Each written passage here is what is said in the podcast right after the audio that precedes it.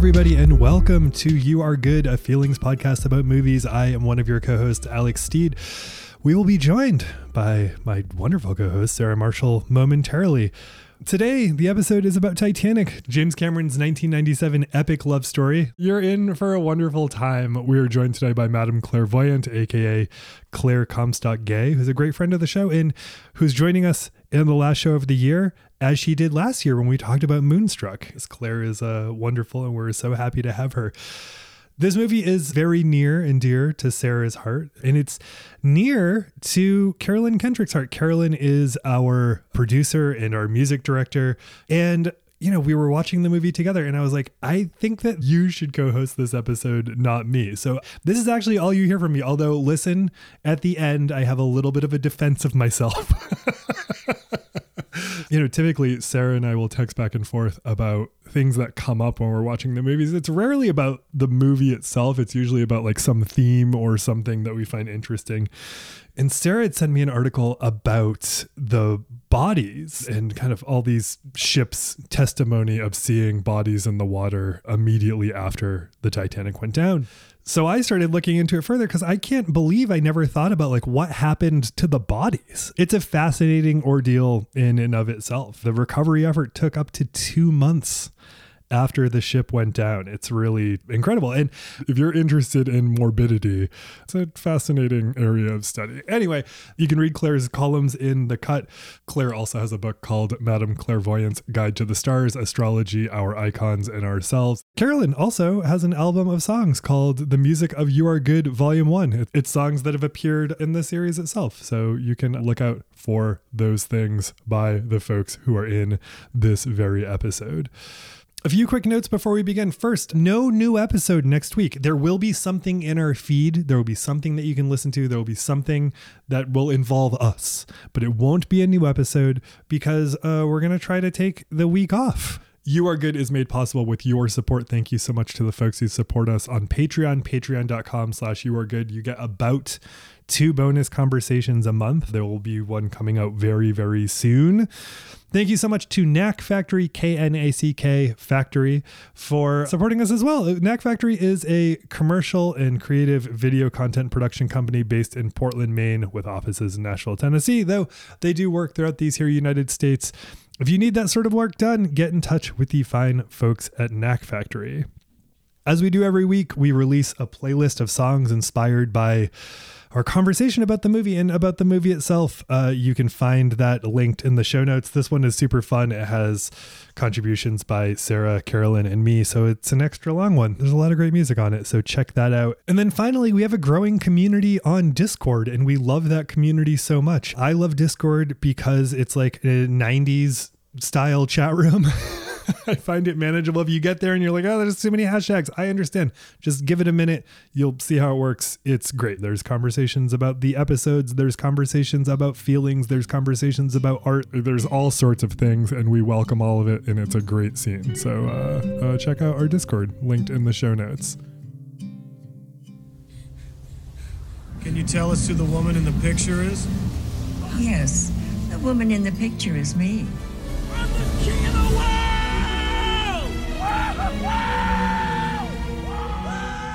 Just give me your hand. I'll pull you back over. No! I mean it! I'll let go! You let go, and I'm I'm gonna have to jump in there after you. I figure life's a gift, and I don't intend on wasting it. You never know what hand you're gonna get dealt next. To make each day count. So you wanna go to a real party? I can't do this. We're gonna have to get a little bit closer. Like this. Jack, I want you to draw me like one of your French girls. Wearing only this. Put your hands on me, Jack. Is there anyone there? Yes, what do you see. Iceberg, right ahead! Thank you. The water is freezing and there aren't enough boats. Half the people on this ship are going to die. Not the better half. Had a deal, Dad. Women and children! Your money can't save you any more than it could save me. Why'd you do that, huh? You're so stupid, Rose. Why did you do that? Why? you jump, I jump, right? Can anyone hear me? Is there anyone alive out there? There's a boat, Jack. Jack.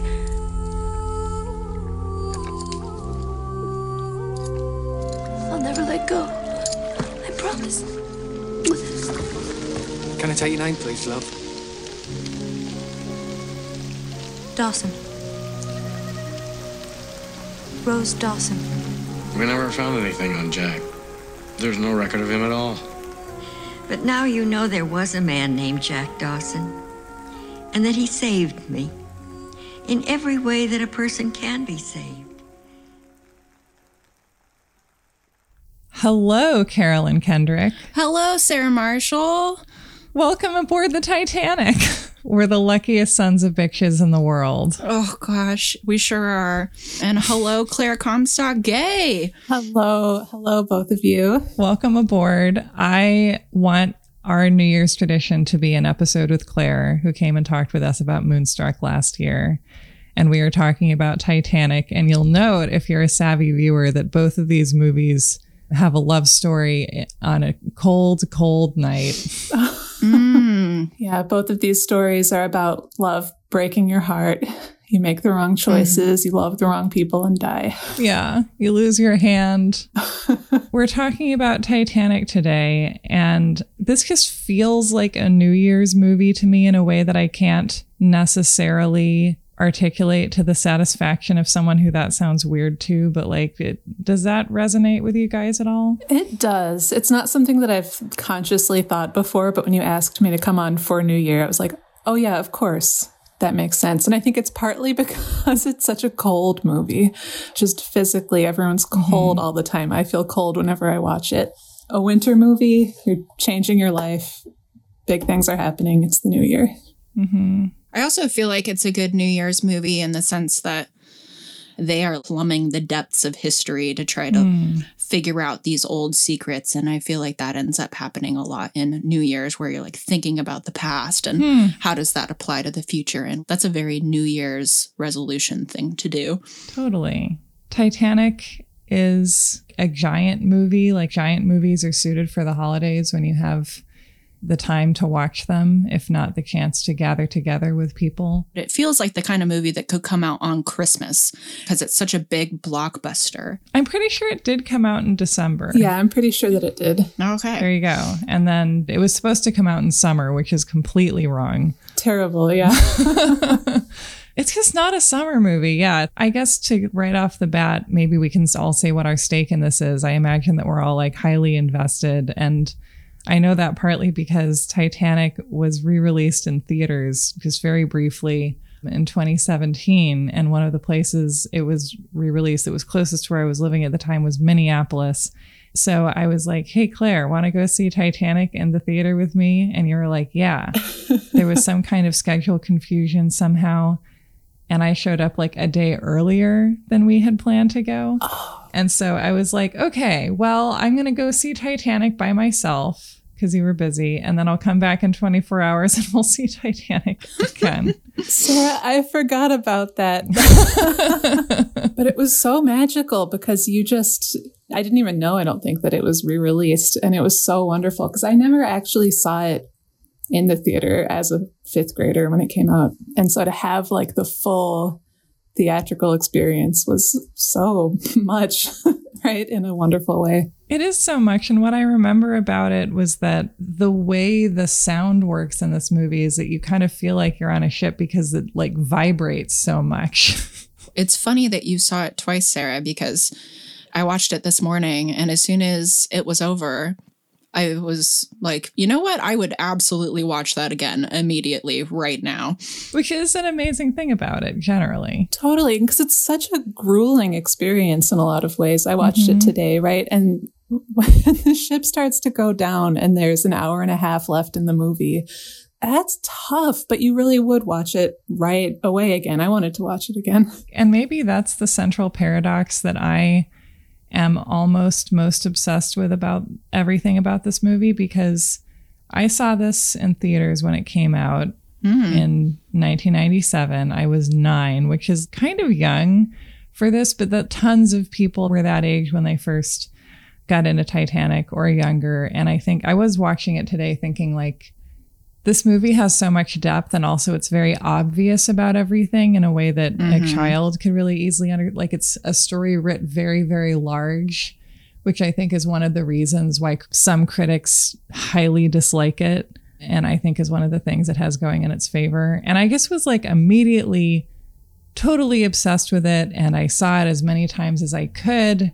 I remember getting the tapes at Costco. Mm-hmm. Like I remember the way the tapes played. I'm sure a ton of people do so that like when I'm watching it now on streaming where it's like all in one piece, when it was on tape, they had to release it on two tapes. And so the first tape ends right after the captain says, I believe you will get your headlines, Mr. Ismay and then it goes black. And i just have to like pause it for a second be like putting in another tape. And yeah it's a movie that was the number one movie in america for like four months. It, it dominated and made more money than anyone could ever have possibly imagined. It was this phenomenon where people were going to see it over and over again. And it was famous for having these obsessed repeat viewers and it's also really rough. There's a frozen dead baby in this movie.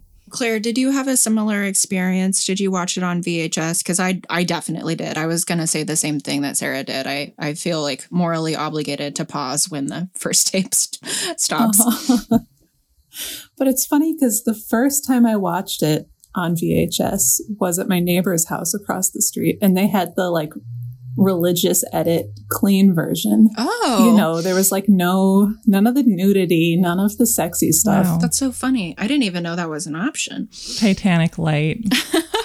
I remember when it was shown on TV for what I think was the first time. I think they were like Titanic on TV for the first time and discussing it with a girl in my grade whether they would show the naked drawing scene. Mm-hmm. And the girl was like, they might show it. I've seen on TV, they'll show a naked girl and blur out her boobs. They could show it, but they didn't show it. And I just felt like that was the dramatic hinge of the whole movie, honestly.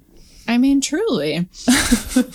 Sarah, I have a few questions for you because you wrote an article that I really love about Titanic. And so I would love to hear about that. Yes, I was thinking about this today. I was like, what a thing to have written. I'm really happy with it. I'm really proud of it. And I'm also like, I can't believe, and yet I can believe that I found it necessary to essentially like write a really long piece proving that Titanic is good. well, I think that it's necessary because as we proved in our hook episode last week, like I have no idea what critics think, but I can't imagine people not taking something away from this. But it does kind of feel like people are either into Titanic or they are defensively against Titanic. Maybe yes. not against, but they're like, oh, you know, chick flick, you know, why would you watch that, etc. I was born in 94, so I was a little too young to watch it when it came out, obviously. But when I was in preschool, I did play Titanic a lot with my Ooh. friends, and I would always be Jack, which is, I don't know. But when I was 17 in 2012, I guess it was like the fifth, was it the 15 year anniversary of the movie coming out? Yeah, and it was the, I think it was for the 100 year anniversary of the Titanic sinking. Right, right, right, right. Yes, yes, that makes sense. I went and saw it in theaters in San Francisco with a friend of mine who I was in preschool with, who we both loved Titanic and we both would play Titanic together. And I was just absolutely sobbing the entire time. I actually had to like leave the theater because I was so upset, like in a, in a good way. Mm-hmm. I was just so affected by the movie. And she was confused by why I was so upset, which I think is interesting because even though she was like a pro Titanic person, she couldn't really mm. understand why I was so affected. So I do think that there are people who are affected by this movie and there are people who aren't. So, Sarah, why do you think that is? Hmm. I mean, I'm more confused about why it is that there are people who aren't just objectively like this movie is James Cameron at the height of his powers. Like he's really figured out how to make movies at this point. He's made The Terminator, he's made Terminator 2, Judgment Day, he's made The Abyss, which he was able to do kind of like more and more gigantic visions and to make money for people by doing them. So it was at the point where he was able to do something giant and it, I don't I don't understand how people can withstand what this movie is putting out there because I still think of it as two tapes because I feel like that is how the story is kind of split because like right in the middle the iceberg appears just like how right in the middle of the mummy the mummy appears. Yep. and until this point we've been having you know, this beautiful love story, which I can see some viewers not being on board for, like that's their problem.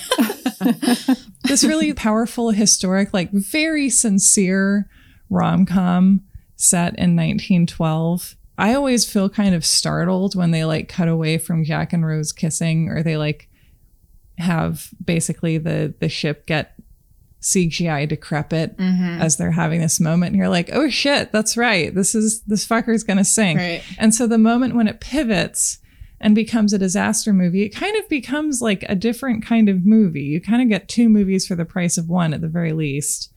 And f- from that point, it's like as relentless as anything that people who want Oscar bait type stuff could possibly want. It's funny to me that people can remain untouched by this because I feel like if the love story doesn't get you, then surely the disaster story should, right? Yeah, you would think so. I mean, what are you made of ice? Are you an iceberg? Are you an iceberg? Do you feel guilty? Right. And then I can I can see people being like kind of bothered by the very giantness and relentlessness of this movie or by the fact that like it'll work on you whether you want it to or not. But Claire, what do you think? Have you ever had a conflicted period about loving Titanic? Because I know I did. I feel like that's a developmental phase practically. I mean, I feel like my conflicted period was when it came out and I was a contrarian fifth grader who was like, love movies, not for me. Right. You know, as a girl who witnesses love stories that like diminish women's lives, right? I think that's a common message or a common story that girls get. And so I was very like, oh no, ew, no. Hmm. But then once I actually watched it, you know, a few years later, and it was like, oh no, it's good actually. Right. And I think that's part of it where it very much is two movies and people forget when they're not watching it about the disaster movie, which is strange because it's so much like it's called Titanic, right? It's called Titanic, right? The press narrative is so much like, oh, Leomania, oh, girls, oh, the love story, oh, Celine Dion, Mm-hmm. that you can practically forget that it's this like horrifying, brutal disaster movie. And that's ultimately what it is. Mm-hmm. This is kind of like a classic Romeo and Juliet setup. So I think if you really discard the last half of the movie, and if you discard Kate Winslet's or Rose's perspective, then you might think, like, right, this is just any other typical romantic story. And therefore, there isn't any other message other than that. But that's not really true. Like, her character, like, ends up growing a lot Mm-hmm. especially we learn after the disaster that she gets to do all these really incredible things i could see how if you were if you like hadn't watched the movie or if you were just thinking about it in terms of like the regular narratives that most movies followed at this point how you would Mm-hmm. miss that or just just not think about that too much I also think, like, as a child, for me, I was not equipped to even process the like magnitude of just the tragedy. And I don't know if that's a kid thing or if that was just a me as a kid thing. I feel like every time I watch it, I start weeping earlier and earlier in the movie, right? Like each few Mhm, years of life experience I have, I start just sobbing. And as a kid, it was like, oh yeah, that's sad. But just having lived in the world longer, it's like, oh my God, how do we live with this? This time I started crying when Rose jumped off the lifeboat, which feels pretty late. Whew, I consistently cry at that part. When he says, Oh, you're so stupid, Rose, that I have never not cried at that. Uh-huh. Oh my God. Welcome to You Are Good, a podcast where three people cry all together sometimes. Yeah. It's great. I've also used to do like Twitter scene breakdown analysis, proving here's why the scene in Titanic is good. And something I really love that that scene does that I didn't pick up on until pretty recently is that they have Rose be put on the boat at the same time that the little girls are being put on the boat by Oh. the dad who's like, it's only goodbye for a little while, which is like already incredibly heartrending. And then when we have Rose looking up at Jack as she's being lowered and like, I assume putting together what's happening because he's looking incredibly sad while looking at her. He's right next to the dad who's also crying. Yeah. And it's like James Cameron, master storyteller, signifying that she's like being put in a child's role and she's going to leap out of that boat and into adulthood. Yeah. Wow. Yeah. There's a lot of like little emotional things that it, it takes a few viewings to really metabolize because there is so much happening in this movie. It's, it's, an amazing amount of stuff to actually just process within these three hours and 14 minutes. Yeah. Especially when you're not a little kid. I think that's that's something that I find really impressive about it is that like so many people fell in love with this movie just like as children because it's a story that like child can understand. It's a very basic dynamic. Falling in love, ship sinking, we're all going to die. And I just think that I'm going to keep seeing things in it and loving it for my entire life because like to me now there's something and I haven't really watched it since we've been having a pandemic. So coming back to it now, it has more mm-hmm. layers of meaning, obviously, about how like the larger the system, the harder it is to steer, the wronger the decision might be because you think it's a good idea to steer away from the iceberg, but actually you're just going to be like softly scraping little holes into each and every compartment that you even have. Great job. Mm-hmm. In the context of disasters, which we are obviously living through one right now, mm-hmm. how do all of the little human errors of this story affect you this time? And what does the disaster part of this story mean to you mm. now during pandemic? I mean, there's a bunch of different things, right? I feel like I've always loved Victor Garber so much. And the like tragedy of the Victor Garber character really got to me this time. Yeah. Mm-hmm. Being the only one, I think, to really grapple in that moment with like what he has done. So I guess the captain also is a very tragic figure. But kind of on the flip side of him are all these kind of low ranking guys who are using their last minutes alive on earth to like harass the lower class passengers, right? Feels mm-hmm. very real and very present in our lives all over the world right now and just really got me. I'm not positive because I haven't read it in a few years, but I did read the script to Titanic mm. a while ago. And one of the things I think was originally in there that didn't end up getting filmed or if it was filmed they didn't keep it in was showing us how Cora died. Oh. Cora Jack's best girl, which I think was behind one of those locked gates in steerage. Oh. And I oh. think that they decided maybe the reason that got cut was that that was like too dark even for this movie. Whenever anyone's dismissive of this movie, I'm just like, how many movies are there that are like this unrelentingly realistic about how horrible it is when there's a shipwreck and lots of families on the ship, and then there's a class system. Mm-hmm. Right. I can't imagine people not getting something out of this movie today, seeing as we are currently navigating our way through a classist system with healthcare and with who survives in this country right now. Mm-hmm. I can't imagine not getting something out of this movie within that lens and not taking to heart the fact that this system is set up so that the rich survive at the expense of others. Mm-hmm. James Cameron obviously is incredibly wealthy mm-hmm. and has made just shit tons of money from all of these different ventures.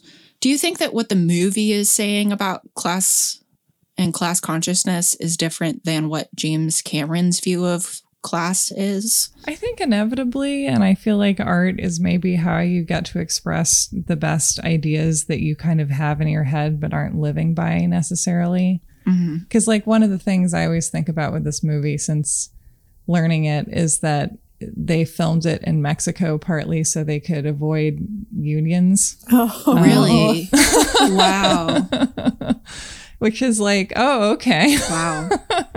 right. I think partly James Cameron's like totally unrelated to any ideas or like philosophies he has, but just by being so committed to like the factual truth, mm-hmm. that is kind of what reveals the like horrible inequities and the horrible, just mm-hmm. everything about this system. You know, it's not like an anti capitalist movie, mm. but it's a movie about capitalism and that is committed to telling the truth about it, which ends up, I think, necessarily being anti capitalist if you're going to try to tell the truth about it. Right. It's not told necessarily with, with, a viewpoint. It's just like, this is what literally happened. right. And you're like, oh, wow, that's what literally happened. Hmm.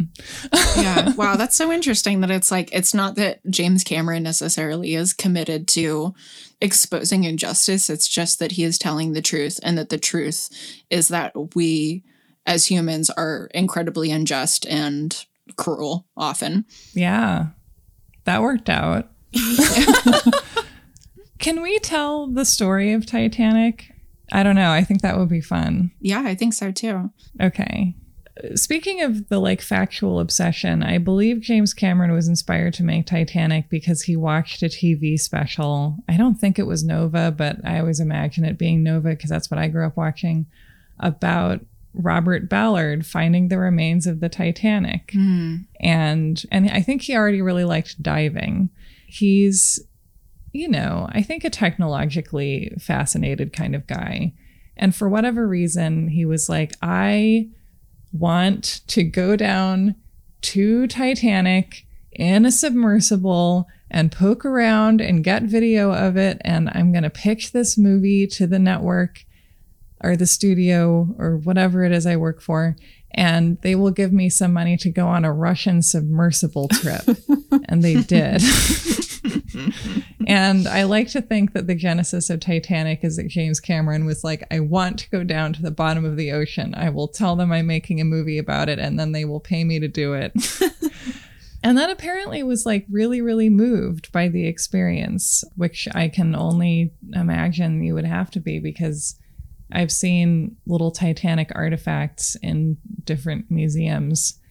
And it's intense because it's like all of these things on this doomed piece of human civilization that sank to the bottom of the ocean are just kind of still around. And I think there's an egg.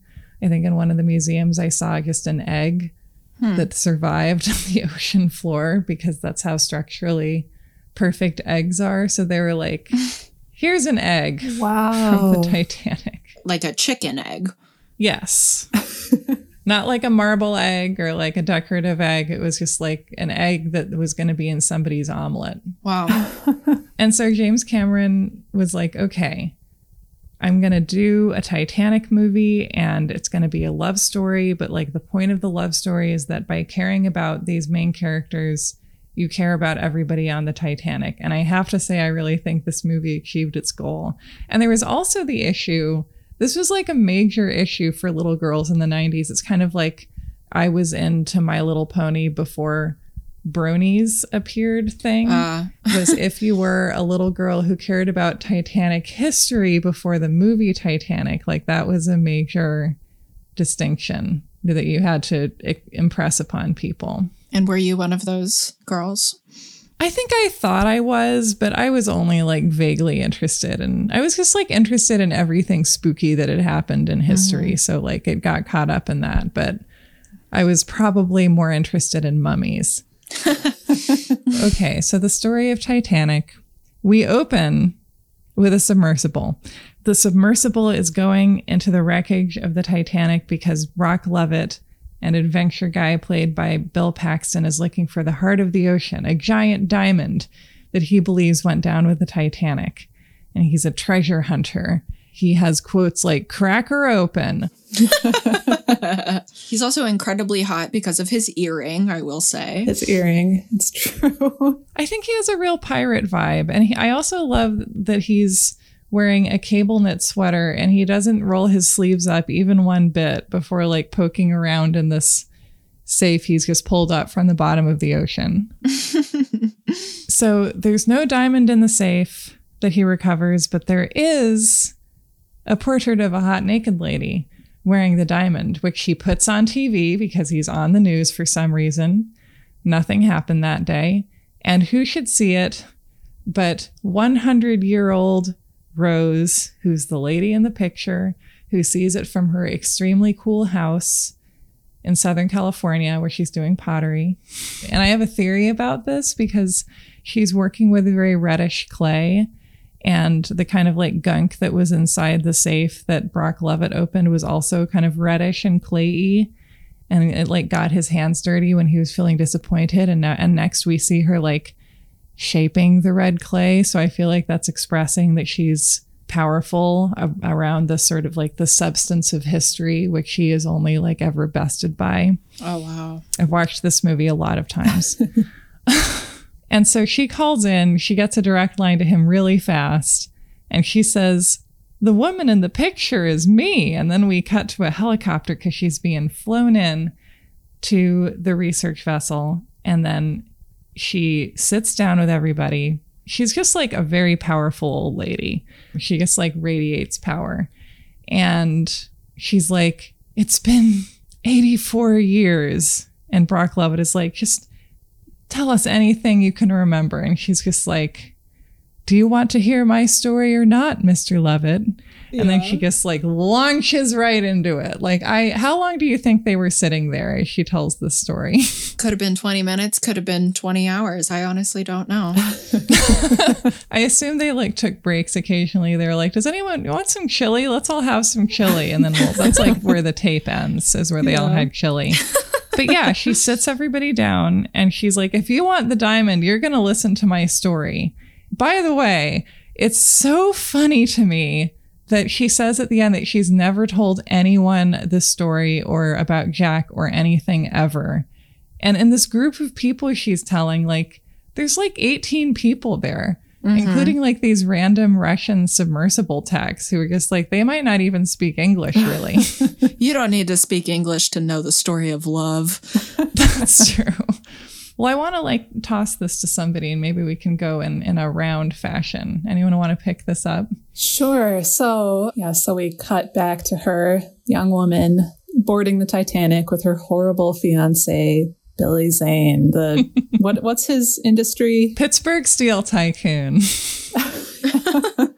Which is like, have you ever seen a man's face that so loudly screams tycoon? Only the Mon- Mr. Monopoly. Yeah. So they're about to get on the Titanic. She's miserable. You can see she hates this tycoon. She hates her life. Meanwhile, vibrant young Leonardo DiCaprio is playing poker with his sweet friend Fabrizio, trying to win tickets on the Titanic. Which, can I say also, Fabrizio this round really got me. Like, this poor, nice boy Yeah. is going on the Titanic.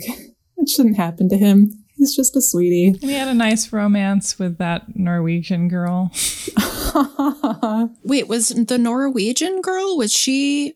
That's not the same girl that falls off. I think it was. At the very end. Was it? Okay. But I have only begun to think this fairly recently. But yeah, I'm pretty sure it was. Okay. Well, that's sad.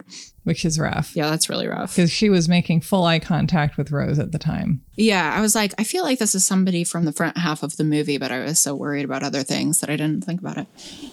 Yeah, I feel like James Cameron's way too into echoes and parallels and resonances for that not to be her. Yeah. It is truly remarkable how much she hates Billy Zane and how justified that is because he really is the worst. I think Billy Zane's character in this needs like an older, bossy lady to sort him out. Like, this is Mhm. a kind of like age of innocence type thing. He needs like someone who would be played by Annette Bening. I was going to say maybe he needs the unsinkable Molly Brown. Straighten him up a little bit. Yes. Oh my God.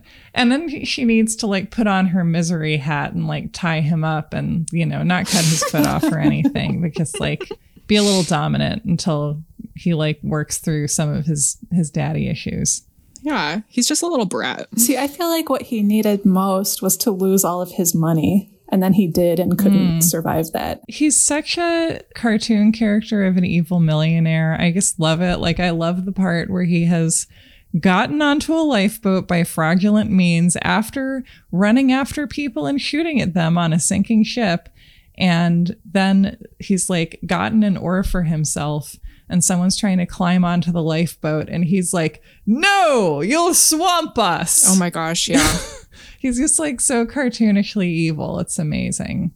There is something really satisfying about how, you know, he doesn't even get one moment of one single redeeming quality. He gets nothing. He's just no. awful, like top to bottom, front to back. He's the worst guy ever. They don't have an origin story for how he got to be this way. It's just like, yeah, some people are just jerks. He's like, he's the Paul Reiser of this movie. Mm-hmm. But yeah, Rose is like so depressed by this thought of her future. She sees her future stretching out with her horrible fiance and her mostly horrible mother. And she goes to kill herself by jumping off the back of the boat. And then Jack Dawson comes to find her and says, Don't do it. Or specifically, he's like, You won't. You won't.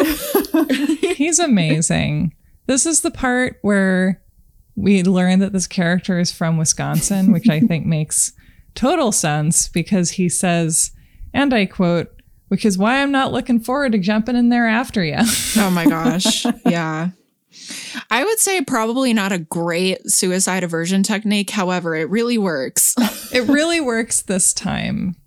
The fact that he immediately starts unlacing his boots is probably kind of distracting mm-hmm. and disarming. Yeah. She's like, okay, I'm coming back over. And then she slips and falls for real, and he has to haul her back over.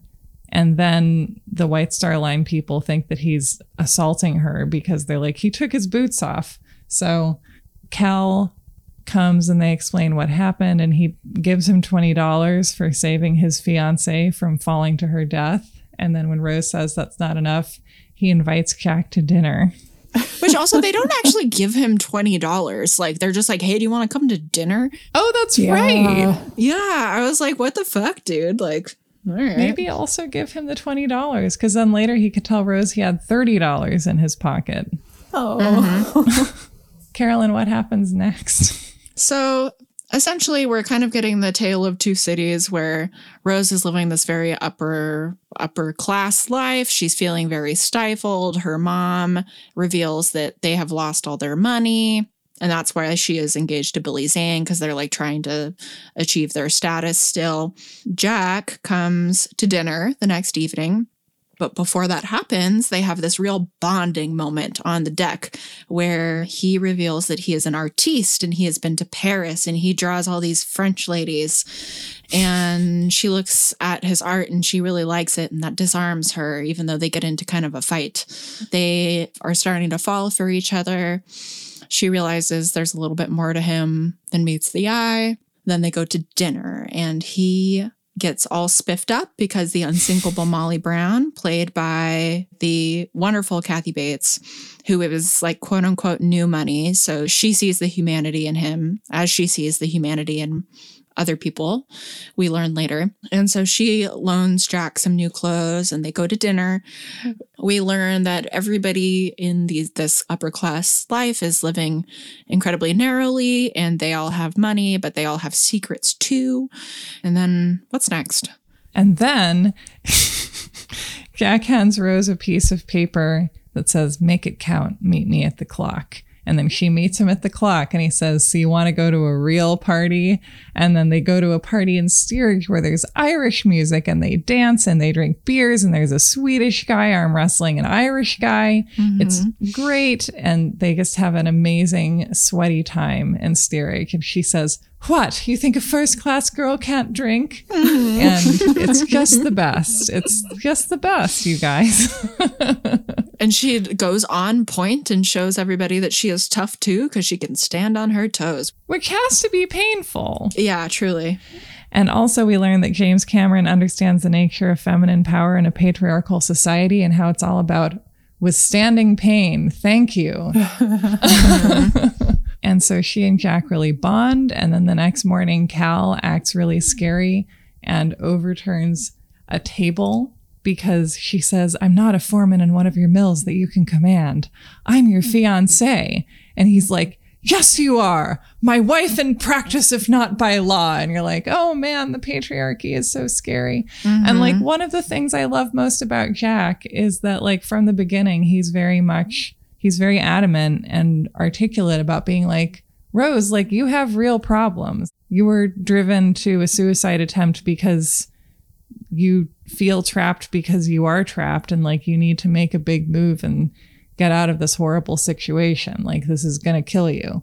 One of the reasons that this character is maybe eternally hot is that he actually like sees her for what is going on. Mm-hmm. He actually validates those problems, even though it could be very easy for him to be like, oh, you're just a rich girl, like you have it all, like all of these things. Maybe that's why Leomania really took off. Yeah. I think if you combine the perfect face of a perfect angel with like a character who has emotional intelligence to spare and wants you to be like your biggest, bravest self.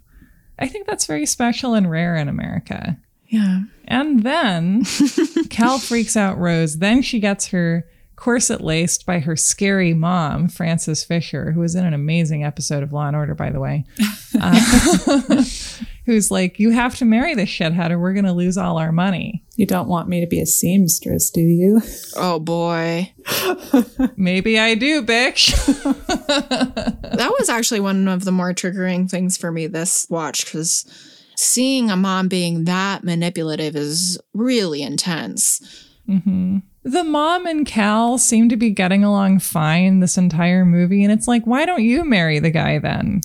they could be fucking. Like, I could write some fan fiction about that. Maybe I should. Oh, yeah. Do it. and so after that, she's on a lovely tour of the ship with Mr. Andrews, where she finds out that there's only half the necessary number of lifeboats when Jack intercepts her and is like, Rose, I know how the world works. I know I only have 10 bucks, but like, you got to get out of this situation or that fire that I love about you is going to go out. And she's like, I'm fine. I love Cal. And goes off to her horrible life. And then later that day, realizes that no, she must break free and be with Jack. And so she goes and finds him at the front of the ship. And we have the I wonder if this was part of playing Titanic, Carolyn, the I'm flying moment. Boy, was it. Yeah. I think that this was really the only part of playing Titanic, I will say. Yeah. And I think I probably then, based on that, played some Titanic as well because you just you stand at the front of anything and do it.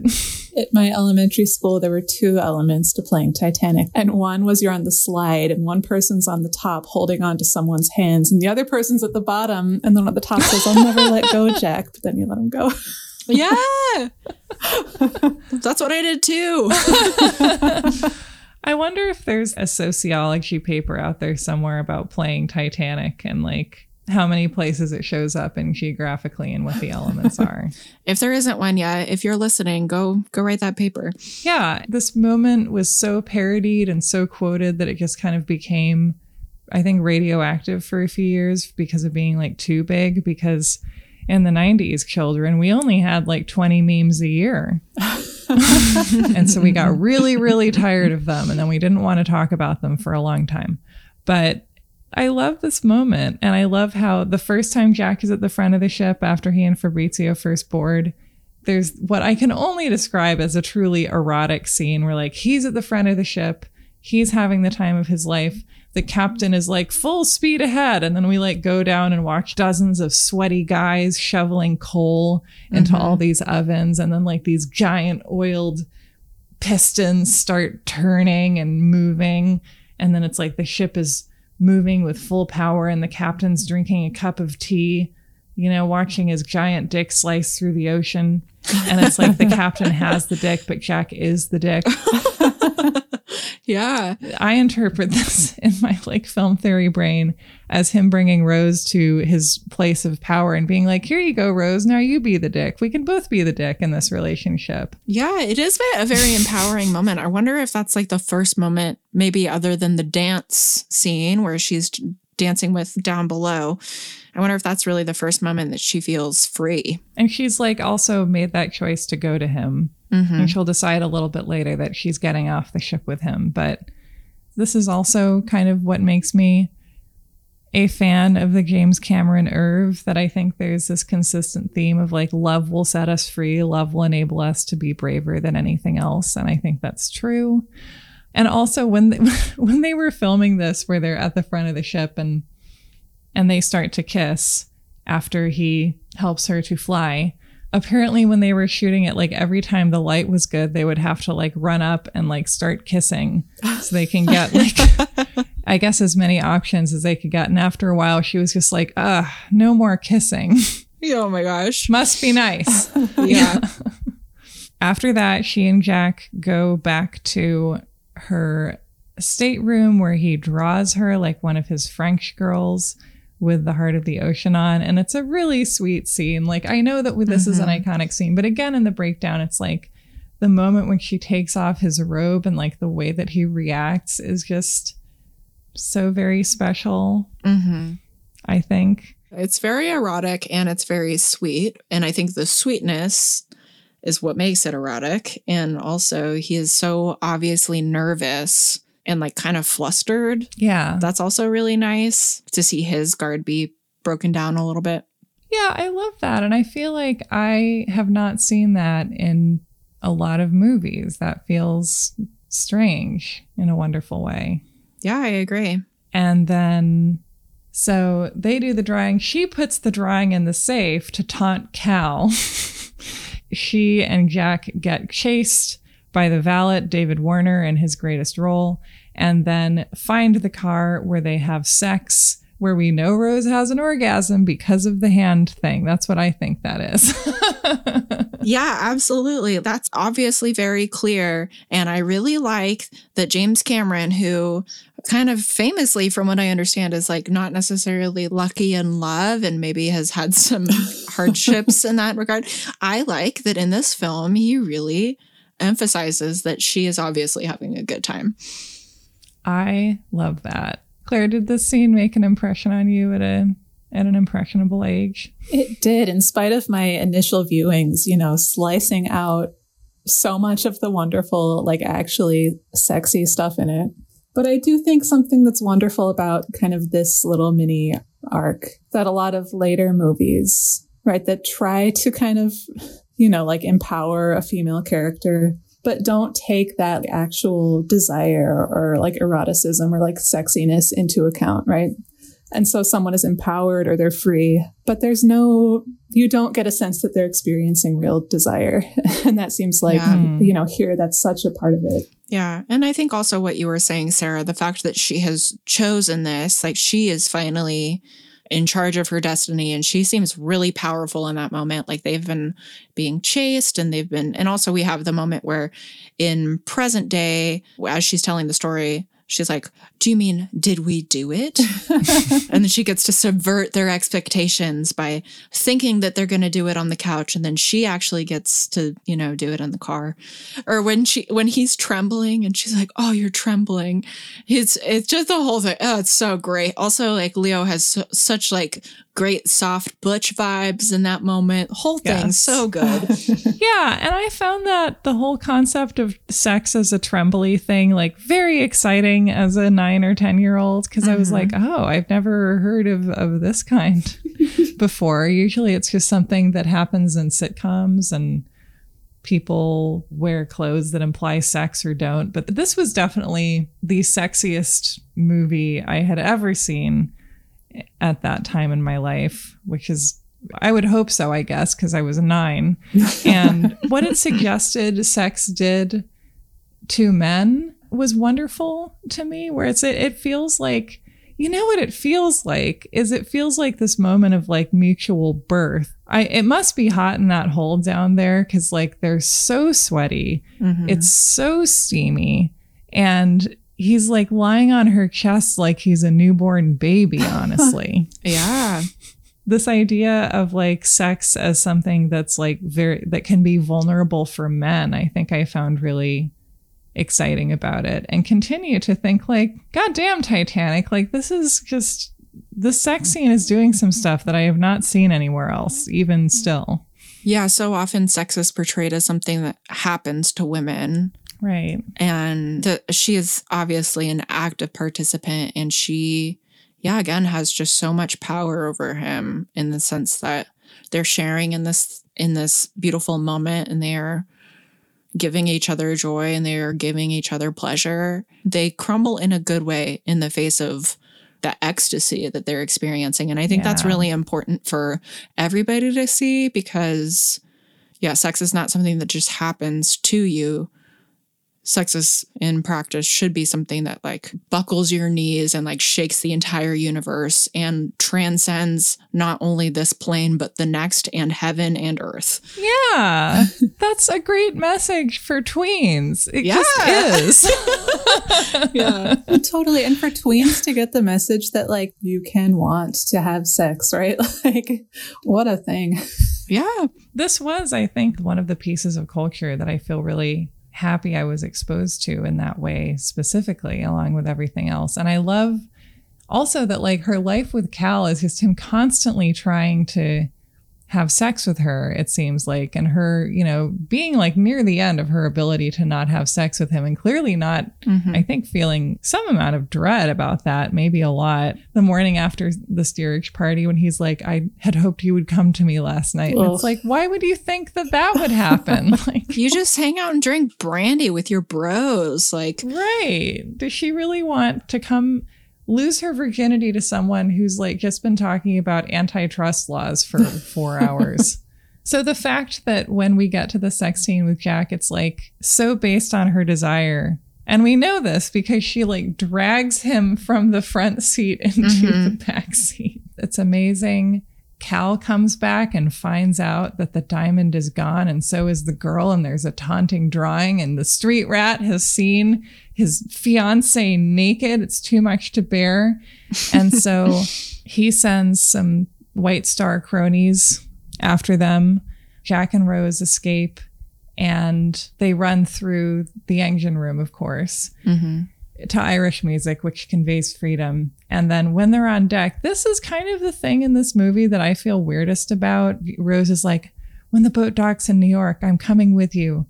And they're having this big romantic moment and they kiss. And then the guys who are watching for the iceberg are distracted and watch them kiss, which kind of implies that it's a little bit their fault Mhm. which is just weird. I don't know. It's like it's a very daring insertion of your own characters into history, James Cameron. I'll put it that way.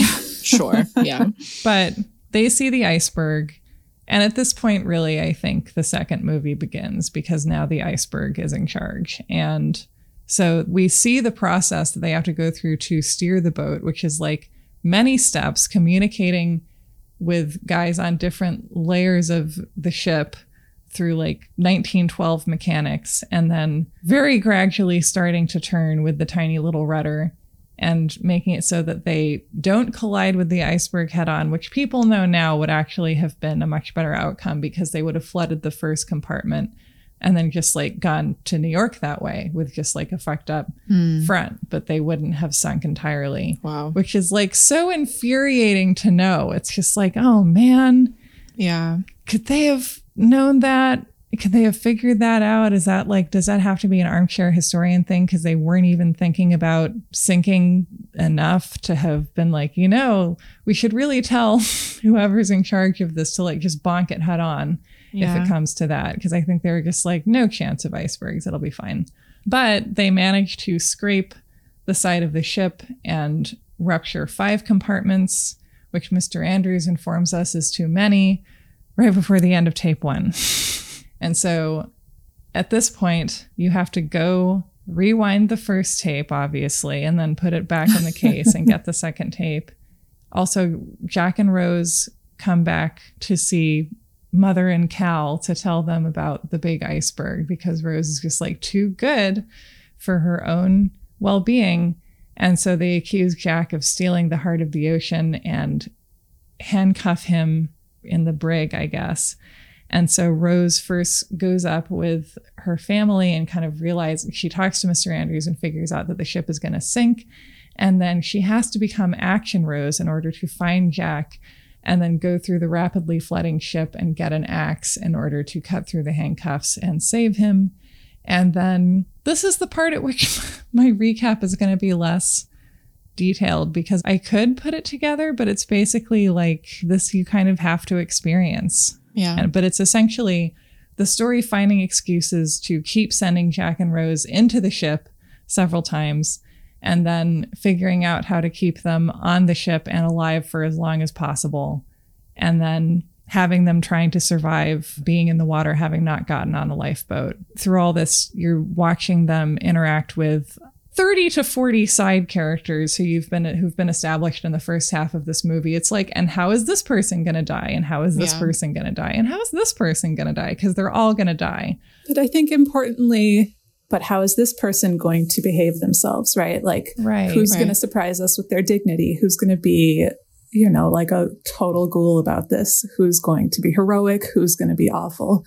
And that part, I think, is a really important part of the second half of the movie. Kind of, I think, in many disaster movies or horror movies, ask you to put yourself like, oh no, am I the one with integrity or am I the mm-hmm. ghoul here? No movie I've ever experienced personally does that more than Titanic and makes you sit with yourself also reflected through all these different characters. Yeah, absolutely. Pretty universally, with a couple exceptions, all of the rich first class people act pretty ghoulishly. and all of them essentially are completely fine with saving themselves and sacrificing all of these poor people who are in steerage and truly without blinking an eye. And we really get to see a lot of class solidarity, not necessarily consciously, but out of survival that all of these people who are quite literally locked down being doomed to their deaths. And so one of the most empowering parts and also one of the saddest is when you know they finally get through the gates and you know that not everybody is going to make it. I think this movie is important in the sense especially now since we are going through a pandemic and we will continue to go through many disasters throughout our lives yeah, like you were saying, Claire, like how do we conduct ourselves and how do we conduct ourselves with integrity and how do we help others when we are in moments of despair? And yeah, this is like a very cautionary tale in that regard. Mm. You know, among the people locked down below, there's the solidarity. and among the upper class people, they have solidarity because they want to get off. Yeah. And what really, like I was saying before, just got me so much this time was all these like servants essentially keeping the other people locked down below, where it's like, oh, like that's the worst. Right? Yeah. That's the worst. You're not going to make it off either. Like, why are you doing this? right. And a moment that like conveys this really well to a nine year old is that's White Star Line property. You'll have to pay for that, you oh know. my gosh, yeah. Yeah. I think it's a good lesson to learn early on in life that like it doesn't pay to be a bootlicker. Uh-huh. I don't know. Every time I watch this movie, it gets me the part where they're looking at the plans and talking about how long until the ship is completely underwater. And Mr. Andrews goes an hour, two at most. And you see the captain reacting, you know, struggling to metabolize that fact, which is just like impossible to believe. I feel like where you're looking at the ship where you're like, no, it has tennis courts, it has chandeliers and, and and china and eggs. I mean no it, that can't happen. It's like feels like the size of a small country or at least a town.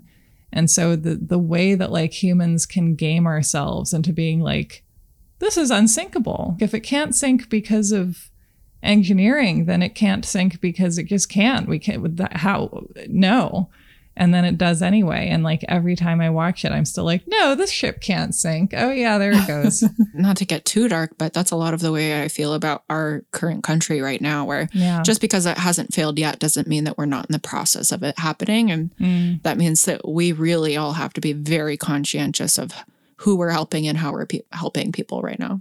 Right. Are you going to trick yourself into living the last moments of your life in a harmful or a meaningless way because you need to keep believing that the hierarchy you've always known is going to continue through Mhm. actual apocalypse? Yeah, absolutely. So that's the story of Titanic for the most part. Then we should go over just the very ending, probably. Yeah. There's a lot of controversy about this ending. I remember my friend's older sister telling me her take on this again in 1997. So I know this has been a debate since day one. But basically, the ship sinks. Jack and Rose manage to find a big piece of wreckage for Rose to climb onto, which is based on a real piece of wreckage, which is at the Halifax Maritime Museum. You should go see it. Mm. So Rose gets on it, and then Jack tries to get on it for a second, And then it seems like it's not going to work for whatever reason. Like they're too heavy. So he's like, never mind. I'll like stay fully immersed in this freezing cold water. That's what we'll do. So the debate has raged on ever since this movie came out, which is why couldn't Jack get on the board? Surely there was room for him. It's a big fucking piece of wood. And my suspicion has always been that Jack, well, two things. Jack is being a hero and he doesn't want to have him and Rose, by being on it together, maybe making it so that neither of them survived because they'll be getting lapped by more cold water at the time, or just because it won't work. And B, it's a screenwriting thing because James Cameron always has his male romantic leads die because Hmm. that's kind of all he had figured out by Titanic because he'd been divorced four times.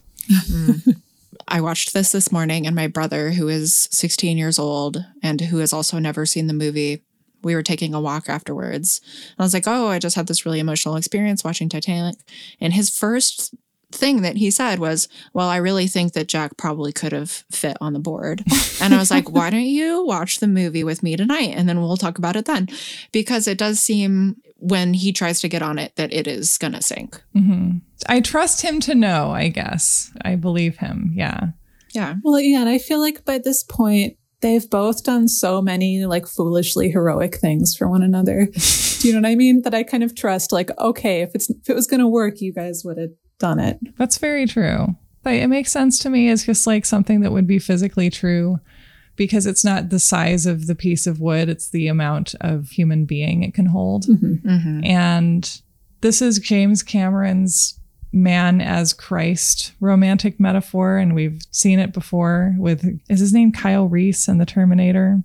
But basically, the love interest who like changes your life, shows you what you're capable of, and then conveniently dies because blame the culture, I think, because it's just we have this idea that the most, the height of romance is to not have to actually share a long term relationship with each other because in America, I think we don't trust people to ruin everything that way. And I think that's very pessimistic. I think that, like, in this apocalypse, like, where only love can save us, we have to mutual survival as much as possible.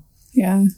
As much as I would love for Jack Dawson to survive, and as much as I would love for him to be in that picture with Rose on the Santa Monica Pier, I, I do think that the story is maybe a little bit more impactful because he he dies. Yeah.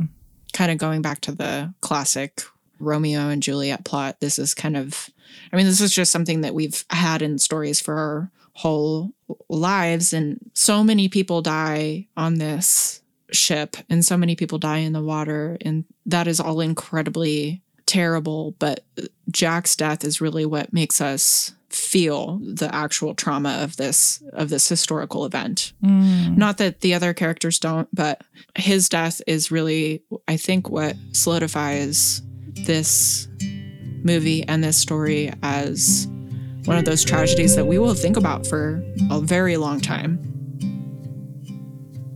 There's no stronger wind than the one that blows down a lonesome white star line. No prettier sight than looking back on a town left behind. There's nothing as real as the love that's in our minds. Close your eyes, I'll be here in the morning.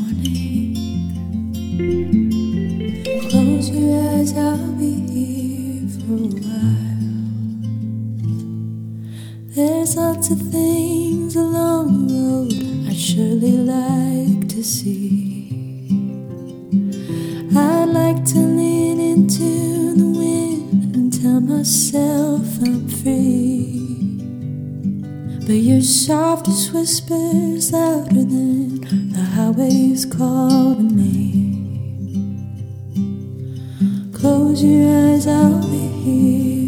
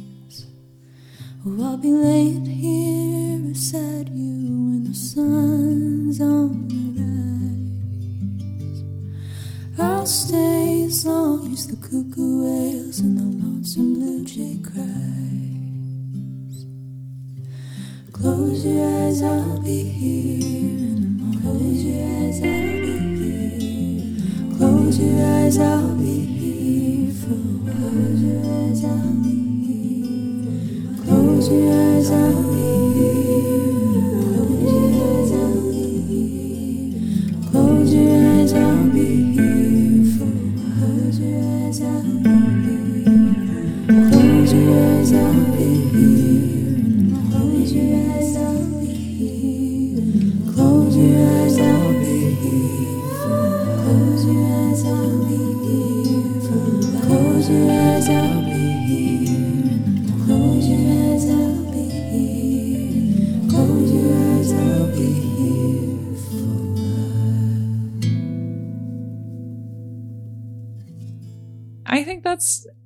Incredible work of history or historianship or whatever it is to be able to essentially like make people grieve the real deaths that accompanied something because we've seen this character that we love most in the world for these three hours and you know the relatively realistic faith that he has in this story Yeah, I mean, I agree. What do you both make of the very last scene? Because Mm. Alex and I had some kind of differing takes on this. I feel like everyone knows that's Jack and Rose being reunited in heaven, which is the Titanic. And Mr. Andrews is there and he's her real dad. yeah. What do you think, Claire? I think so too. I'm curious, I guess, what, you know, what was the disagreement between the two of you? Well, when Old Rose is basically at the end of her story, Jack has died. She is saved on the Carpathia. Very few people are pulled out of the water, even though there's a lot more capacity on the lifeboats. She's never going to let him go, but she lets him go into the depths of the ocean. but also, she's holding on to the promise she made him to survive and never Mhm. letting it go. And she definitely never lets go of that because she lives to be 100. Yes. Well, to survive and to like live a wonderful, rich, interesting life, right?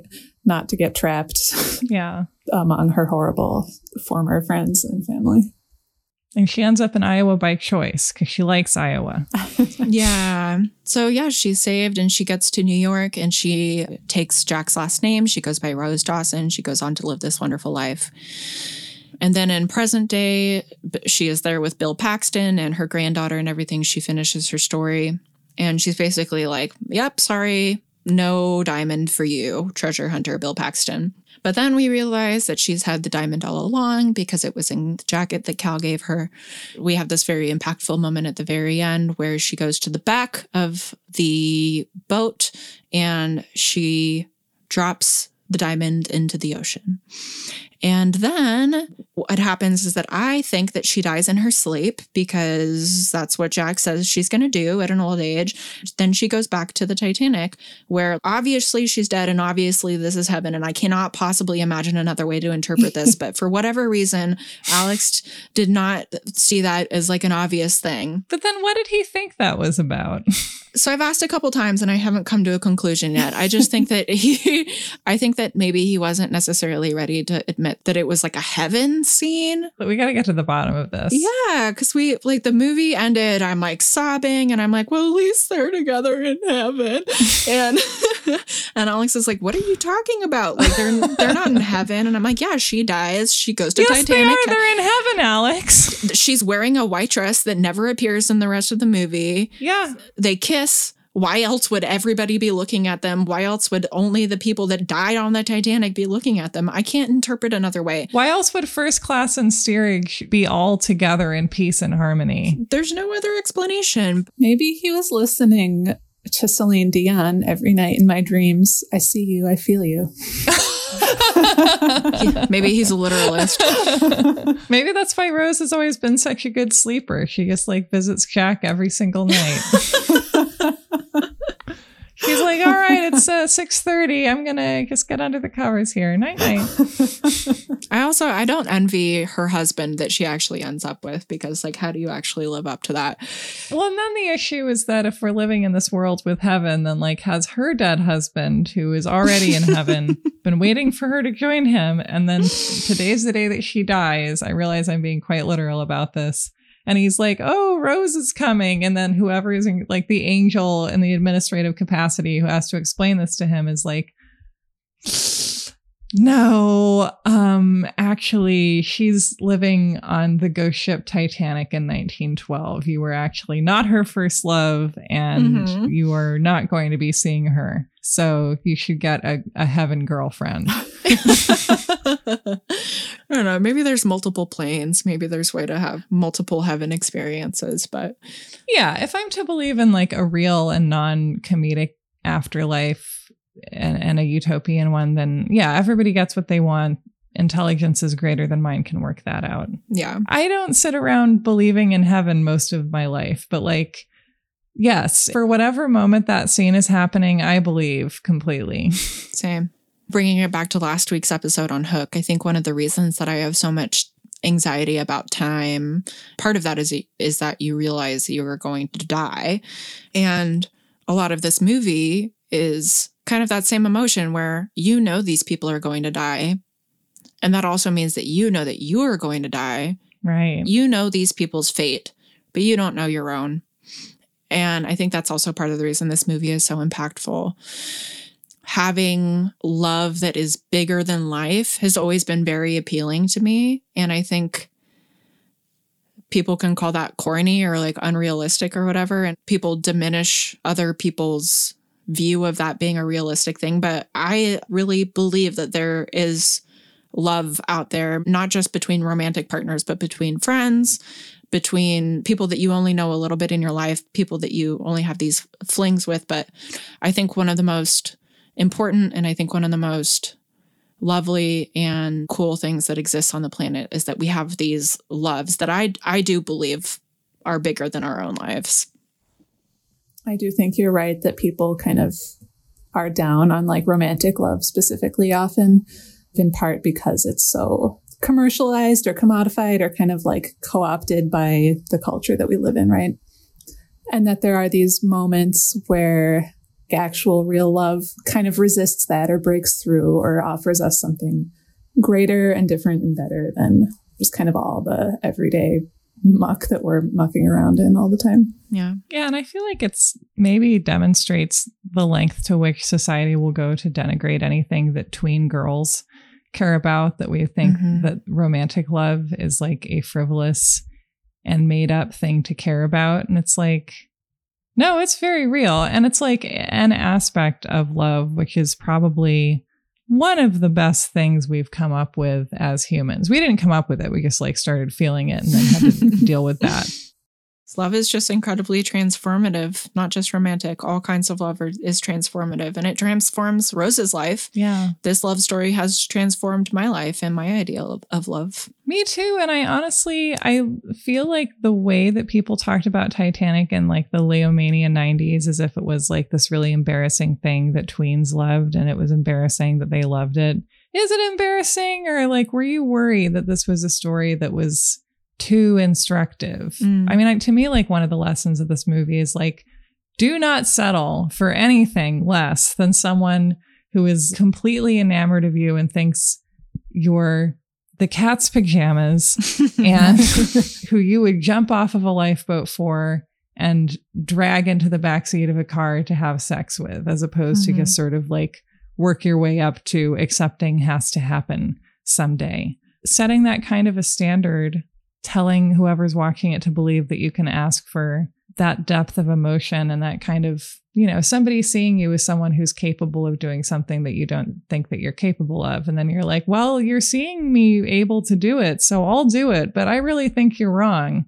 And then you do it and you're like, well, look at that. where where would we be without that? Yeah. Yeah, absolutely. Claire, I have some astrology questions for you. Oh, yes. Good. Let's go. So, this is very obviously like a New Year's movie. It feels like the kind of movie that you watch here. But the tragedy happens during Aries season. And Celine Dion is very famously attached to this movie because she sang the theme song. And I am an Aries, so I care about this. yeah, what, what do you think about this movie astrologically? And I think you asked this during the Moonstruck episode. What would you say the movie's chart is? And then if are there any astrological things that stand out to you within the characters? Okay. Rose is such a Libra, first of all. Mm. And I looked this up, and Kate Winslet is Libra, sun and moon, Mm. which I love those moments where it's like, did they perform this character this way? You know, like what's the connection? How are how are they both such Libras? Because I think that Rose Mhm. and Kate are both Libras. I think Libra is a sign that's often trapped by other people's expectations or trapped by kind of wanting to do right by everyone around you so that you can't live your own life at all because there's so many opposing forces pressing down on you. Mhm. And also in the like kind of stereotypical like 70s astrology, Libra is also the most beautiful of the signs. And I just look at Kate Mm. Winslet's face and it's Oh. like, you are a Libra. like, look at that perfect face. You're a Libra. And I think that Jack is an Aries. Hmm. Aries, people kind of call it like the baby of the zodiac. Like it's so pure. And Jack is just the most pure man I've ever seen on film. Do you know what I mean? He's like so Yeah. warm and kind and just right out there. He's not. And I think I learned this from you, Sarah, that Leonardo DiCaprio kept trying to play Jack a little darker. And James Cameron was like, no, like you're a sweetheart, you're pure. you're-" I love that. Yeah. and I think that's lovely because, you know, Aries and Libra are directly opposite on the zodiac wheel from each other Mhm. in a way where they kind of, you know, can complement each other or like fit into those other things that are missing or not right in each other. What about Cal? Oh, see, I don't even want it's horrible. Like whoever has that sign that I call Cal, like that's terrible. Right, because it's like we we don't have nuance with Cal. He's just like snidely whiplash over here. And James Cameron, as we know, is a Leo. Mhm. And I think he's such a classic Leo. And, you know, often people are like, oh, Leos, they're so dramatic. They love to be in front of the camera. But it's like, no, he's behind the camera and he's calling all the shots. And this is James Cameron's vision. This is James Cameron's universe that we're all living in right now. In your book, the whole Leo chapter is about directors, right? Yeah, there's so many. Him, um, Hitchcock is a huge one in like a. I mean, you know, it's nice and not nice. All these directors who are kind of famously difficult because they're so demanding about making their own universe that you all have to live in. Is Kubrick one of them too? Yes. Mm. Hmm. That's so interesting. And then do you uh, have any thoughts about like the movie as a whole? What Titanic's sign would be? Oh, I don't know. That's tough. Honestly, that's a tough one. Um, Would it be easier if you did first tape, second tape? Yeah. yeah. I feel like there's a kind of Pisces Mm. element to it. First of all, because of the floods and floods of tears that I personally, and I Mm. think everyone sheds over this movie. It's a very salty movie. It is, and it's like obviously it's all set on the ocean. You know what I mean? Like, and I think there's something Pisces about wanting people to feel for this historical tragedy, trying to kind of pull down the barriers between your own normal life and this century old tragedy mm-hmm. and trying to get you not just to know about it, but to really feel it, to experience it, to have have empathy, I guess. Oh, that's really great. I love hearing about that. Yeah. Sarah and I both realized on my trip to Portland that Sarah and I are both Pisces moons. Oh, it's a very emotional way to be. I'm a Capricorn moon, which is like the worst feelings wise. very challenging. In what way? Capricorn just likes structure so much and hates vulnerability so much. Hmm. And it makes it difficult to know what to do with your feelings. Whereas Pisces is like, I can live in feelings. Like, I get feelings. Right. I know all about it.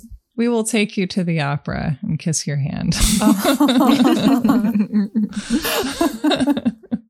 I think something else people, I imagine, might dislike about this movie is that you really have to surrender to it you can't ironically or distantly watch Titanic. Like you have to be just all in, I think. And I do feel like there was kind of a dip.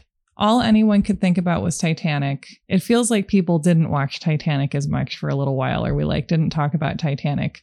And now we're all talking about Titanic again because it's like safely enough in the rearview mirror that we're not afraid that we're going to be forced to have feelings by Titanic. like at a certain point, I just like lay down on the couch and started crying the whole time. And I was just like, this is just what this movie is kind of, I think, wants to happen to you is just to, to get you crying all the way. Yeah. We know that there's a dad in this movie who died leaving only a good name and a lot of debts. Who is the daddy? I don't have it. I can't make a case for myself, but the answer is so clear. It's Victor Garber to me. Ah. Victor Garber has incredible energy in this movie. He truly he does. does. He doesn't even have to say that much, you know. He just walks around and observes and is present and it's like, "Oh, you're the greatest." He's so twinkly toward Rose and then toward Jack and uh-huh. Rose when they get together, like he feels like a benefactor of their love. My favorite moment of Mr. Andrews is when he's basically decided to go down with the ship. And so mm. I think he's in the Nearer My God to Thee montage. And he, the ship is like tilting at a 30 degree, degree angle at this point, and drinks are falling off the mantle. And he picks up a clock and adjusts the hands minutely so that it's reading the correct time. Oh, yeah. I also think like Victor Garber just has general daddy energy. Mm-hmm. Partially because I think of him, he played Daddy Warbucks also. What? Yeah. Wow. I didn't know that. That's interesting. Yeah, in the remake of Annie. I'm just going to go ahead and say the obvious, which is Jack. Mm-hmm. I feel kind of dumb saying this because, uh, like, obviously, but I don't know. Maybe I'm just going to say, like, Jack and Rose's relationship because mm. truly, I dare you to name a more erotic relationship. And I dare you to name mm-hmm.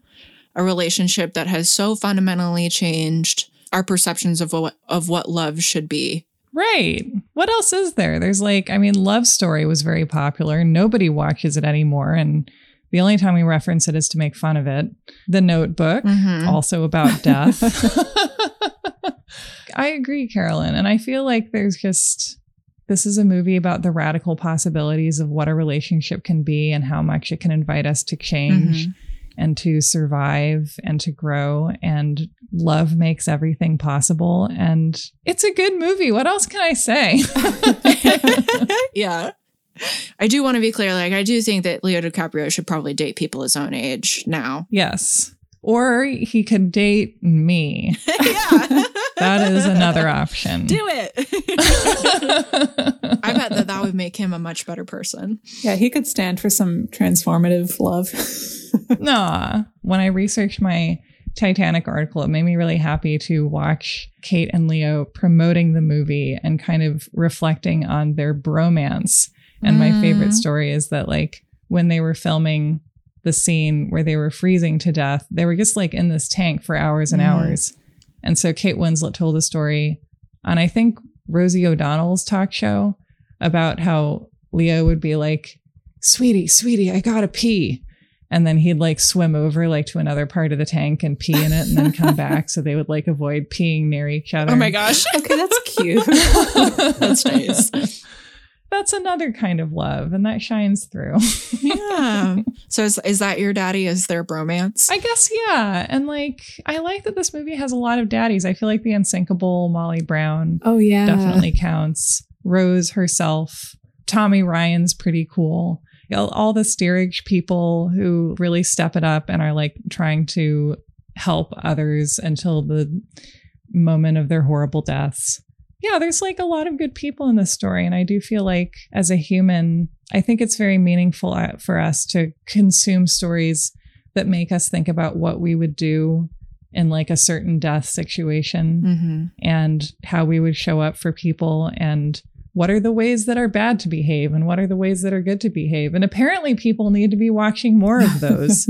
and of course, James Cameron is the daddy because he sounds like he can be very unpleasant to work for, but not as unpleasant as other directors. And they make smaller movies. I do think that it's amazing that anyone in any capacity is capable of being like, I'm making a movie depicting the sinking of the Titanic so that like when you watch it you will feel like you were seeing the Titanic go down and I'm sure people were like okay whatever sure do make your stupid history movie Mhm. and then he did that and changed a generation I think changed the romantic and political expectations of people who grew up with this movie and thank you I appreciate it All right, folks, that is this week's episode of You Are Good. Okay, I just I want to set right this thing about my thoughts on Titanic Heaven. Here's what happened.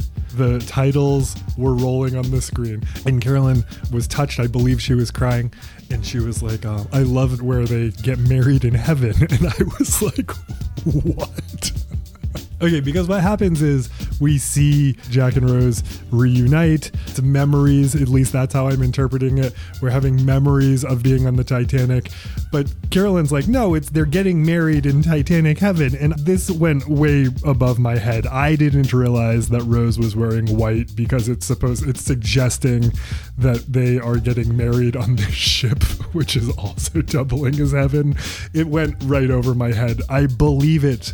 I believe that is what we're supposed to believe. I just, when I heard that they were getting married in Titanic Heaven, I was seeing something in my brain much differently. Anyway, I agree with everything that everyone said within. That's what's going on there. Anyway, thank you so much for listening to this episode of You Are Good, a feelings podcast about movies. Thank you so much to Claire Comstock for coming on the show. Every time, it is fantastic. Thank you so much to Carolyn for co hosting this episode. Carolyn had a song in this episode. She covered Townes Van Zandt's I'll Be Here in the Morning. And we are so lucky to have her brother, Casey, visiting.